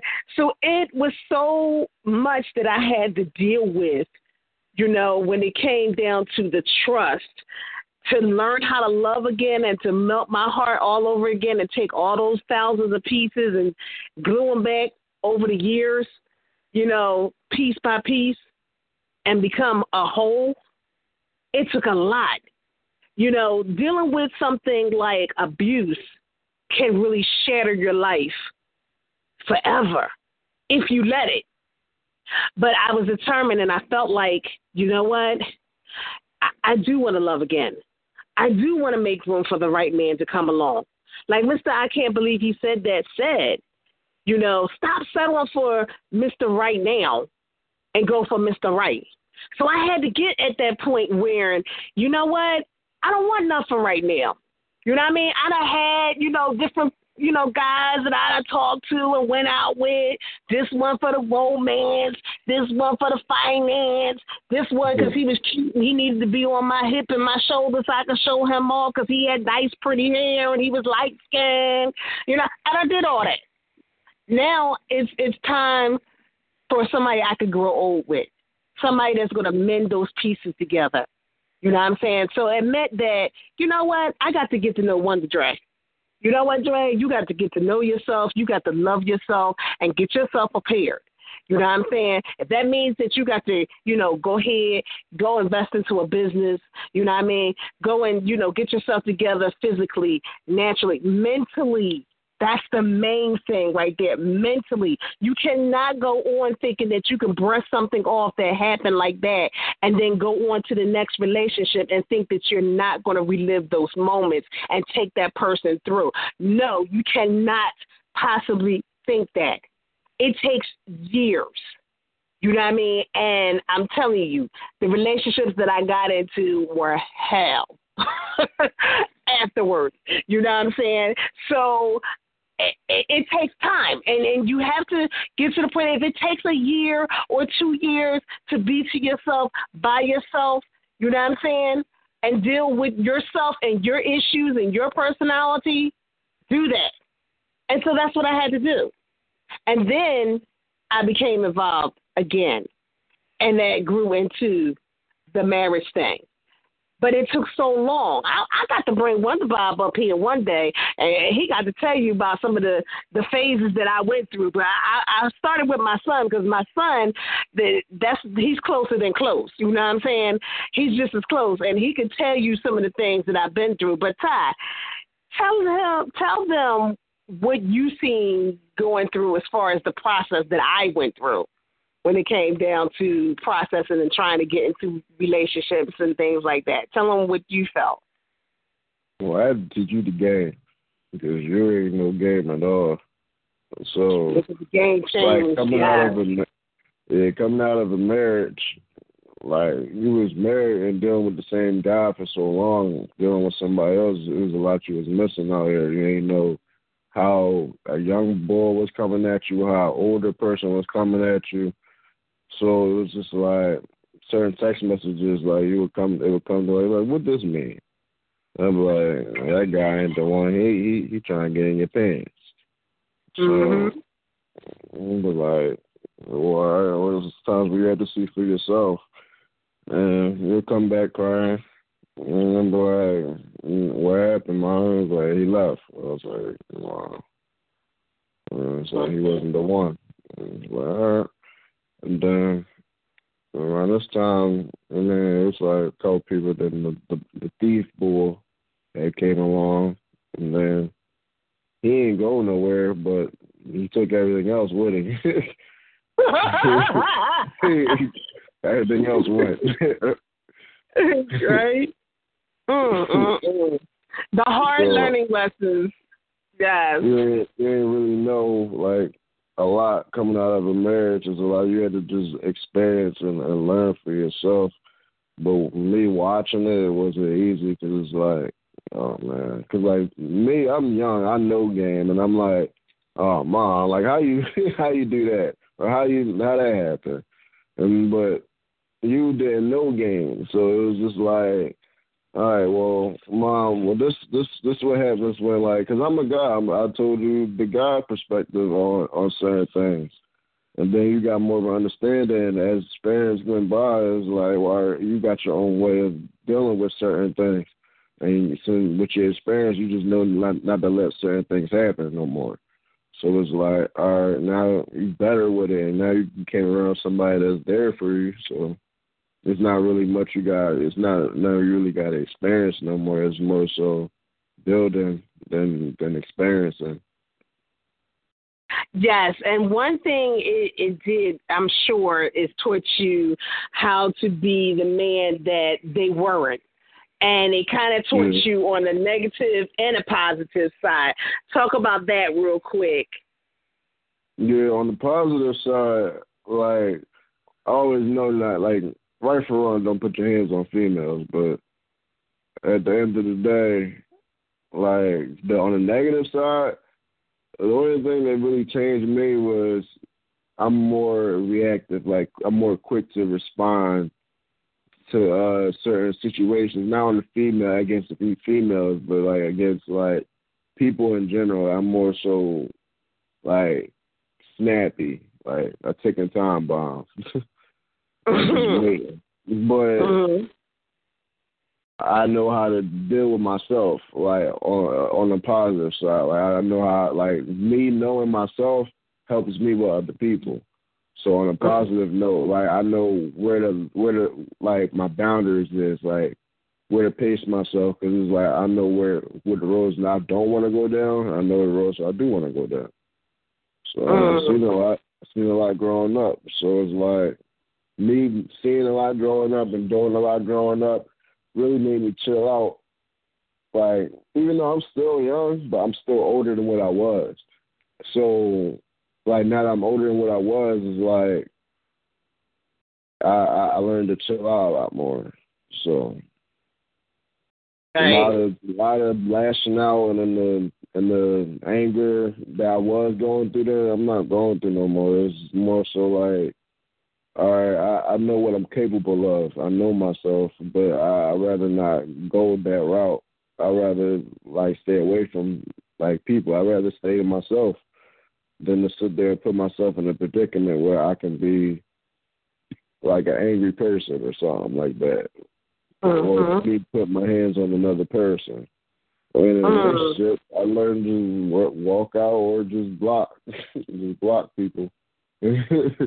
Right. Because uh, the less you got to hear, the less you got to deal with. The less you deal with, the less stress you have to deal with. The less stress, the easier life. And that's what. That's not what relationship is about. Relationship is not about stress. Relationship is about building. So Yes. Oh my goodness. But you know what though, I, I would have to say this much because a lot of parents that's out there, you constantly think that, you know, oh, what can my child teach me? My child can't teach me. I, they supposed to listen to us. But sometimes now these things that's going on nowadays. Now I was in a marriage and remember for and the relationship part of it for ten years collectively. So coming out of that, I didn't know these little cliches and what ticket meant and you know the abbreviations and all that. So you know you're never too old to learn. But at the same time, trying to get back into the little dating game, it was like all new world for me. And it was like, you know, after him seeing what was going on and and how I was hurting and all that stuff, he like, no, mom, I'm not even gonna let you rock through that. Let me tell you, you know, let me tell you what that means. Let me let you read in between the lines of what's going on here. This one ain't trying to be with you. He he trying to get in your pants. This one kicking means that he don't want no title. You know what I mean? I needed him to like literally break it down in the 2000 form because I mm-hmm. didn't know.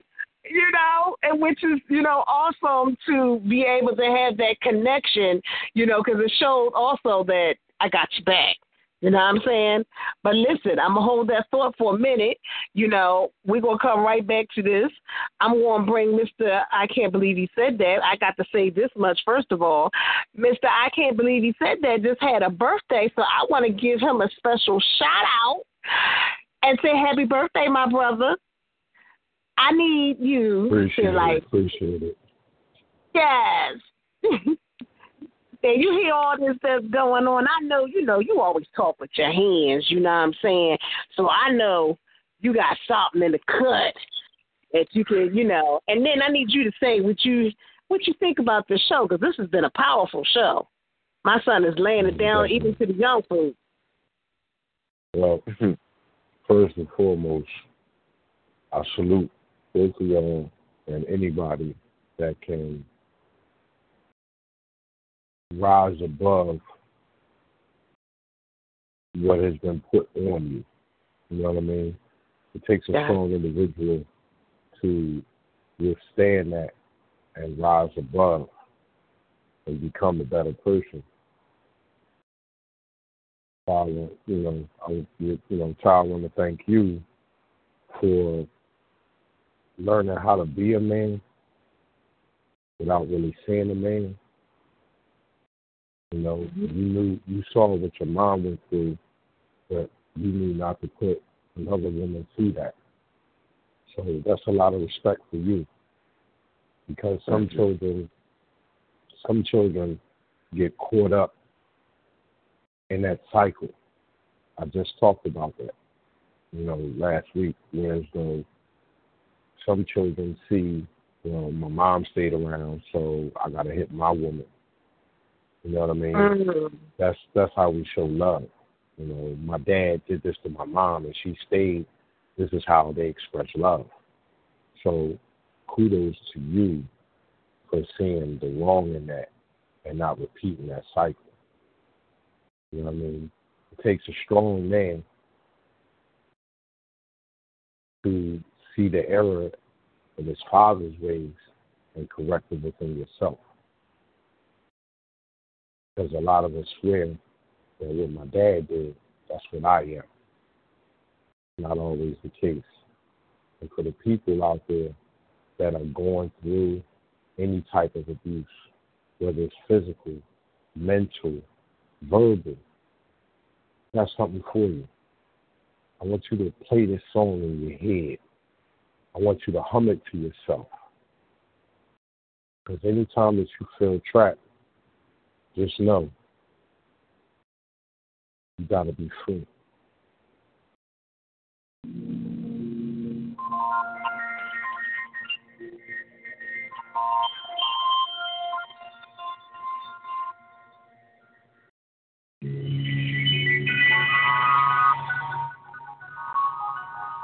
Linda Gray, you don't know about this song. I know that part.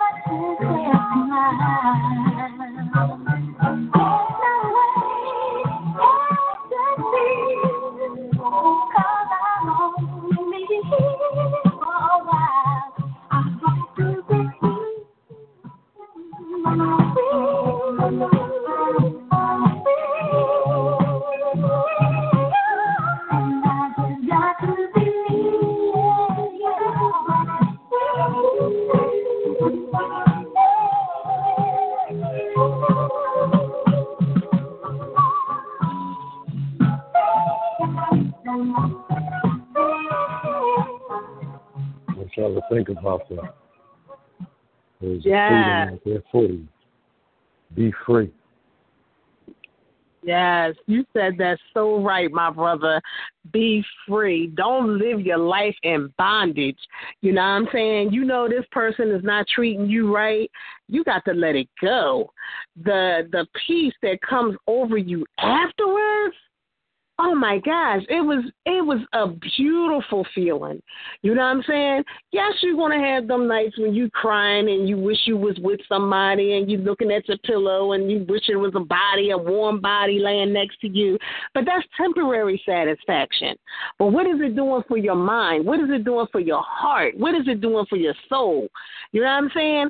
Really, like if the temporary satisfaction can't buy, you know, anything when it comes down to you just need to find yourself. You need to make yourself whole again. You need to get all those shattered pieces from your broken heart and say, you know what? I'm going to gather this back together, stand up and be the proud black woman that I am, be strong about it, and I'm going to move forward. And yes, I will find somebody, but I'm going to do this right the next time. You know what I mean? And sometimes, it, a lot of times, it don't be our fault. Let me just say this, women out there, it's not your fault that you might have went through an abusive relationship. It could be that man's total, you know, fault. Everything could be on him. You know what I'm saying? Don't ever think that you wrong, you know, um, and everything was just your fault because it don't half the time. You know, we all play a part and we do things, you know, to add to it. And some things may not be right on our end. But, you know, don't ever feel as though you don't deserve to love again and that you don't deserve to find the right one, you know, and that you have to settle for less. Don't ever think that. Because, like he was just saying with the song, free. Oh my gosh, freedom. Freedom to say what I got to say and I ain't got to worry about a fist coming towards me freedom to be able to express the way I feel, come in when I'm ready, leave when I'm ready. You know, freedom to not have to worry about, oh my gosh, is he down there beating my child? You know what I mean? That type of freedom, that sigh of relief. Oh my goodness, I can't tell you the peace that came over my home after that was gone. So I'm gonna get back into this you know, with my son real quick, and then I'm going to go around to all my on point family that is on the line and get their um, last comments, and then we're going to be closing out. So, uh, Tyrese, how did it make you feel um, as a child seeing this and, and not being able to do anything? Like, what was your thoughts and feelings at that point?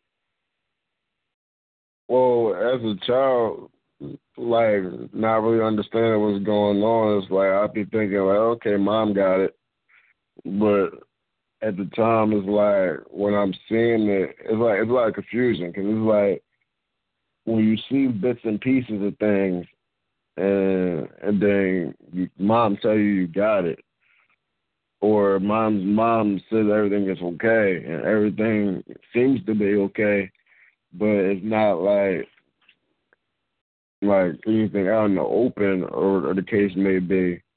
It's like what what do you really like really believe or what do you? It's like a lot of confusion.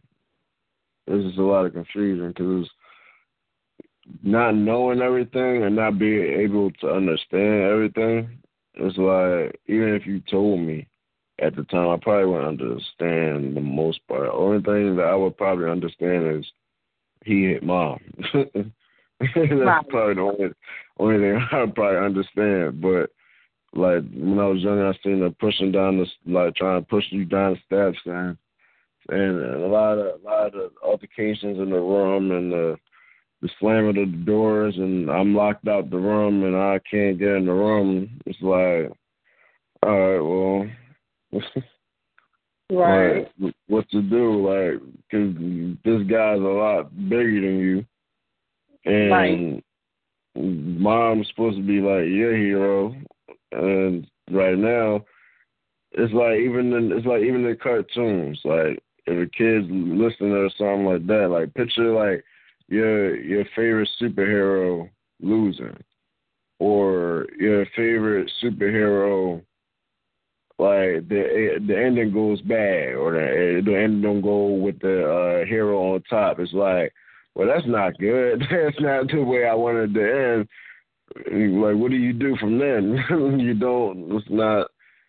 It's like, what do I do? Am I supposed to be my hero? What What am I supposed to do? Mm. Like, than her. So. Absolutely. I, I'm loving what you had, you know, um, brought to the table tonight. You really dropped some facts from a child's perspective, you know, because a lot of times, you know, we as adults, you know, sit back and talk about what it was like, but to hear what the child has to go through, the mental anguish, the anger, the disappointment, you know what I mean, and how it affected their lives, you know, really matters at that point. And that's the part that we as an adult and as parents really need to tap into when it comes down to the relationships and marriages that we get involved with because if that child does not like your significant other one for for some reason you don't need to take that lightly you know what I'm saying? You need to find out, okay, what's going on? Did he say something? Did he do something? Is it an aura that you don't like about him?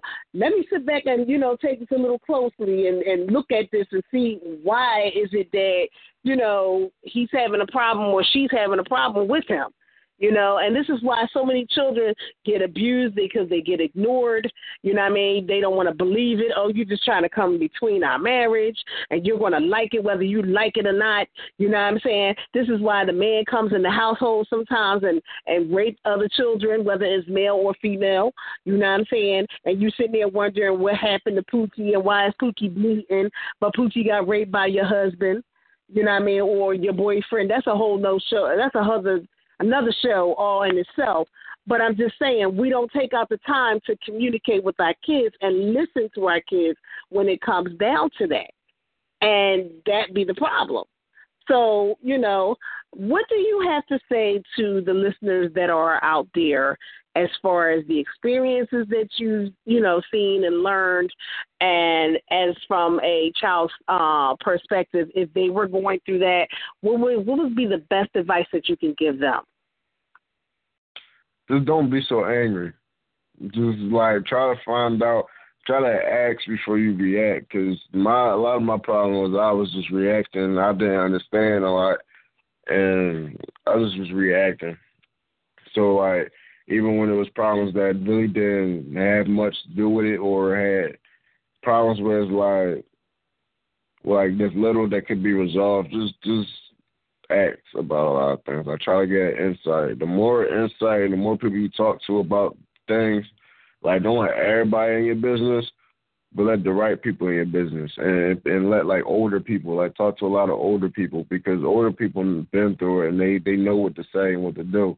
A lot of people that I hang around is older, so I, I talk to a couple of my older uh people that I, I that that I trust, and I see I, I see what they say, and then I make my own decision.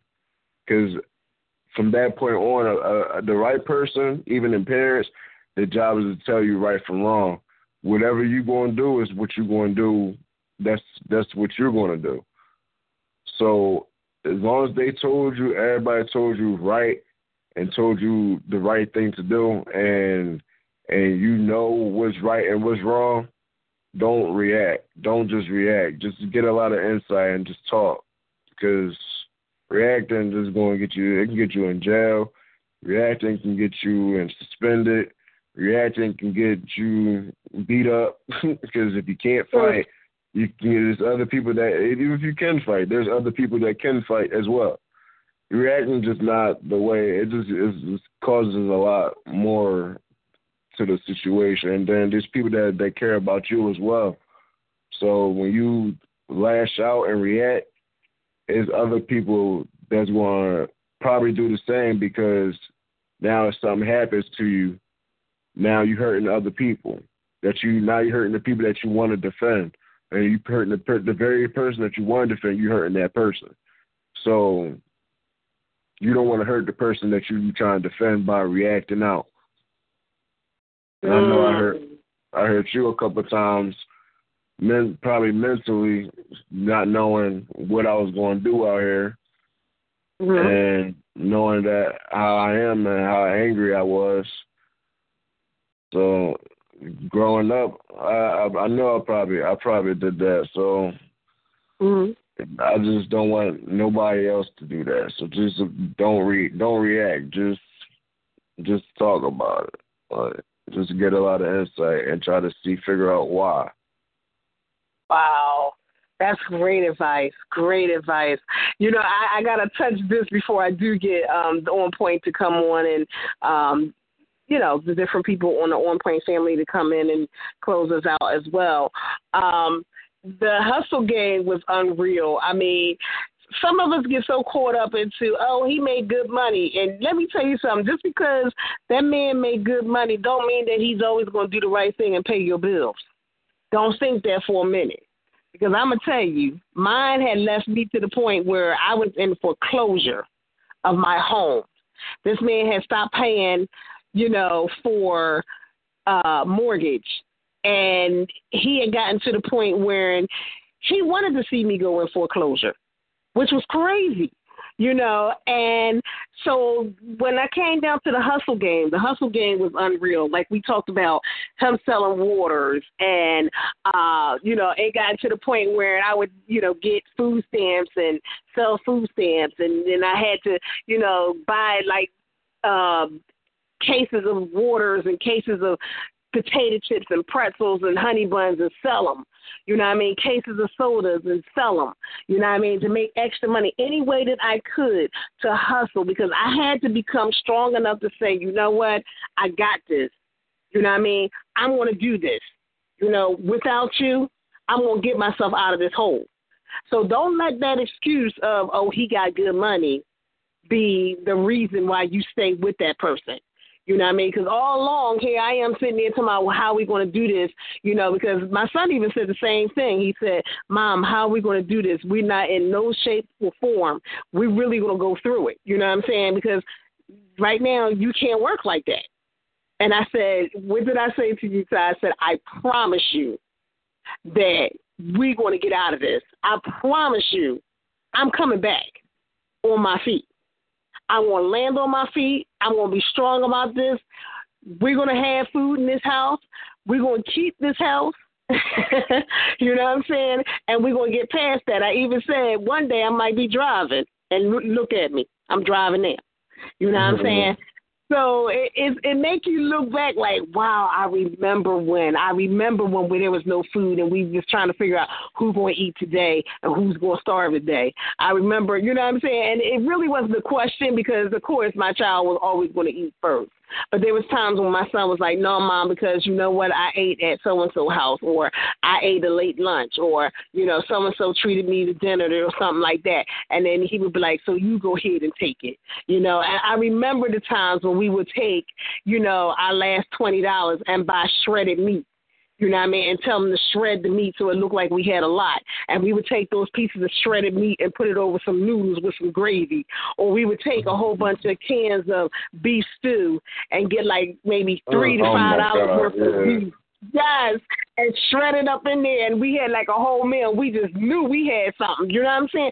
I remember those days. You know, and didn't even go together. right. It was stuff we was putting food together that didn't even oh, belong together. but we had to crawl before we walk, and you know, and look at us my son, I'm proud because my son is successful. You know what I'm saying? He's doing the barbering business as I'm doing the hair business. You know what I'm saying? We both still, you know, engage in doing hair. You know, that's his career. That's also my career. And, you know, I'm like a Jamaican. I got a collar that can't be turned. I don't turn down nothing but my collar. So I'm handling like four jobs, hustling. Because that's just me. And because once, you know, once I got a dose of that hustle spirit, it's kind of hard to break out of it, whether whoever comes along in your life, because there's always a thing where I got to strive to do better. I got to, you know what I mean? I'm here, but I want to get there. And I want, you know what I mean? I'm trying to get to that next level every single day. So you darn skippy, I'm not gonna never stop trying. I'm not gonna never stop working hard and hustling and doing extra stuff because that is who I am. That spirit has been embedded in me because I had to do it. You know what I'm saying? And not that I have to do it as hard, but you know, I'm gonna go hard because at the end I know my results is gonna be nothing but success. So I'm gonna go on to my on point family. I really appreciate you. I mean, you know what? You like I said, you know my you my favorite son in the whole wide world, my only son. Let that be known.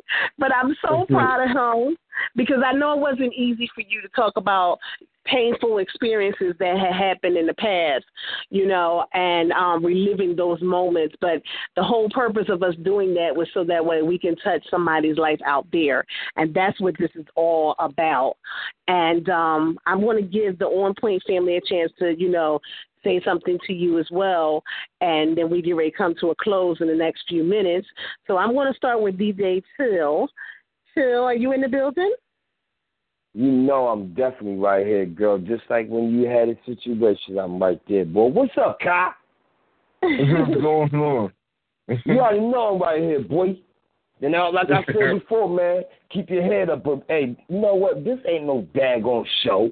And I, I'm I'm sorry, I'm gonna put it like that to everybody out there. This is ministry, straight up. Right? Because if you, You ain't said it gone right. through this before in your life, you got the problem because this is connected so many different types of ways. Because I'm already going through, and I know somebody else is doing it right now. But you know what?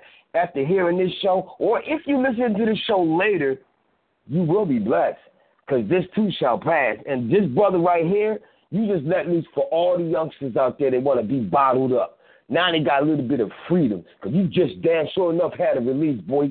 I ain't gonna hold you, and I know it was real because it's authentic. And I know Drea. You see her ups mm-hmm. and your downs. A lot of people don't know that. See, a lot of people don't know she's versatile. A lot of people don't know that she's she got a brain on her, boy. I tell you, and she's outspoken. Don't meet Janelle. That mm-hmm. I'm me just outspoken now. that me outspoken. But I'm so glad. I'm so glad. I just wanted to just say, man, you know, this was real. I love what you're doing, and my God, somebody gonna get blessed. Because I pray that they listen to this over and over again and put it into their equation of life. Because y'all just put it on. Thank you. Thank you so much. I appreciate that. Yes. Um any anybody else has anything else to add? Did you have anything else that you wanted to add? No. Okay. Um, Mr. On Point, and then I'm gonna go to Mr. I can't believe you said that. Peace, peace. Um, I just want to say uh, it's a hell of a show, man, and um, we all you know have been through some storm, you know, when it comes to family, especially I know how the the the son protection of a mother is, man. So I commend you for, you know what I mean, um, Thank you. protecting your mother, being there for. You know what I mean? That's important. You know what I'm saying? Um, one of the things we always say is the first person that a little boy falls in love with is his mom. And that's not in no, you know, no incest or sexual nature. That's in the, the laws of attraction nature. You know what I mean? Um, it's just a different bond between a daughter and a mother and a son and a mother. You know what I mean? Just just like the reverse. Know, little girls fall in love with their fathers first. That's why it's important for a father to, to you know, project a certain image around his daughters because she's going to grow up to find somebody that's like her father. You know, um, so I mean, I'm just enjoying the show, man. I, I I heard a lot tonight that was touching. You know what I mean? A lot of it was sad, but yet inspiring. You know what I mean? From Starr's story to your story, Wonder Drea, and I know what it's like. I mean, shit, you talking about putting stuff together. I remember we used to eat uh cornmeal like it was oatmeal or cream of wheat. You know what I'm saying? Okay. I remember us doing that, like that that I remember us eating them syrup sandwiches, sugar sandwiches. Mm-hmm. You know what I mean? Stacked with the, the, the covered, the cover, you know, stacked with baked beans. You know what I'm saying? Like I, I know what that's like. The struggle was real. The struggle's still real. You know what I'm saying? Right. We're just Mhm. trapping the baked beans for oodles and noodles, pretty much. You know what I'm Right. So that's, the, the gist of it is though, the struggle don't stop and neither should the hustle. That's the moral of the story. You know what I mean? Right. Protect yours. Protect yours at any and all costs. You know what I mean? So Mhm. all over the show, man. Again, kudos to you, good brother, for you know protecting your mother and growing into the man that you become. Wanted to great, great job raising her. Thank you. Oh. That's what's up. so we're to go to my favorite DJ over here on the wheels of steel. He didn't get a chance to show out like he usually do, and we didn't get a chance to do our little uh, request hour. But don't forget, we will be doing it again next week. But um, I had to have that special edition. But you know, this is my brother from another mother right here. You know, Titus, your uncle, about to get on here. this man is first of all, he's gonna be, you know, um, you know, giving us some pointers and and he's always doing some things you know on the air giving us he knows exactly what i like to be played on the air and he always has stuff that ah wow how can i say this? That always goes with the theme of what we're talking about. So you know i'm gonna bring on my brother mr i can't believe he just said that. See what he got to say. Hey, I just wanna I just wanna say, you know, first of all, thank both of you excuse me for being strong minded, strong willed and God fearing. Right, and relying on the creator to allow you to escape the torment that you both went through. You know, and this this is something that a lot of people needed to hear. You know, like we always we we talk about different topics and different subjects on on, on everybody's show. But you shared the piece of you. You Mhm. shared your story. You had your son tell his story and that's what makes it that that much more special because you gave people an insight to your life when you didn't have to. You could have kept everything generic, but you didn't. You just said, "This is me. This is why I am who I am. Mm-hmm. I've come this far. I still got work to do." but a couple of potholes that gave me a couple flat tires didn't stop me. I got spares. Hmm. I like that. You know I what like mean? that. So, you know, what I mean, it, it's it's a lot of women that really needed to hear that story. It's a lot of women that put their man before their child. Mhm. That's true. a lot of women that stay in abusive relationships for the children. That's their excuse. You know, I'm not saying that that they don't, but a lot of women don't know how to get out. And I'm gonna just go on record and say, the love that you have for yourself, and the love that you have for your children, the love that you have for your Creator, all the strength that you need to make the right decision when you're ready. Yes. I agree with you on that one. That 100%, that was well said. Yes. And, you know, with that being said, there's really not too much more to say, you know, other than the fact that, you know, love yourself. And if you love yourself first, then you can have someone to love you. You know what it's like to be loved at that point. You know how you will want to be treated. Get to know yourself. Get to know what what makes you happy. You know what I'm saying? Because guess what? If you don't love yourself, you can't expect for somebody else to love you. You know what I mean? Because you're going to keep accepting whatever comes your way. Well, Ty, I know we get ready to come to a close, and I definitely appreciate you being on the show. Did you have anything else you want to add before we come to the end? No, it's just uh I'm sitting next to my lady and we we uh About to talk after this now. oh, beautiful, beautiful, beautiful. And the love continues, right? And you know I love you, right?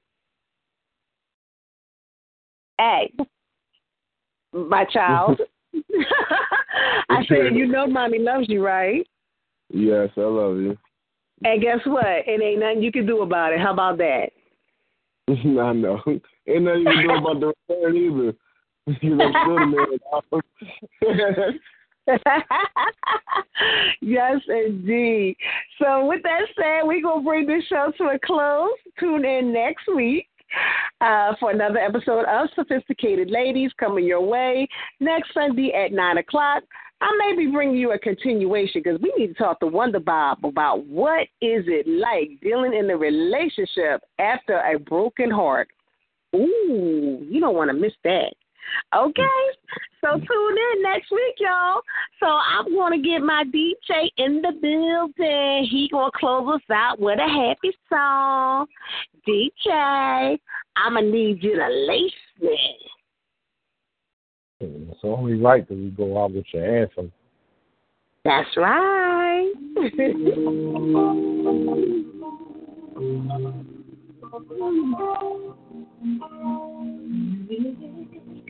Whatever you want, whatever you need, anything you want baby, I'll do it. All. Cause everyone, everyone, it's all in me.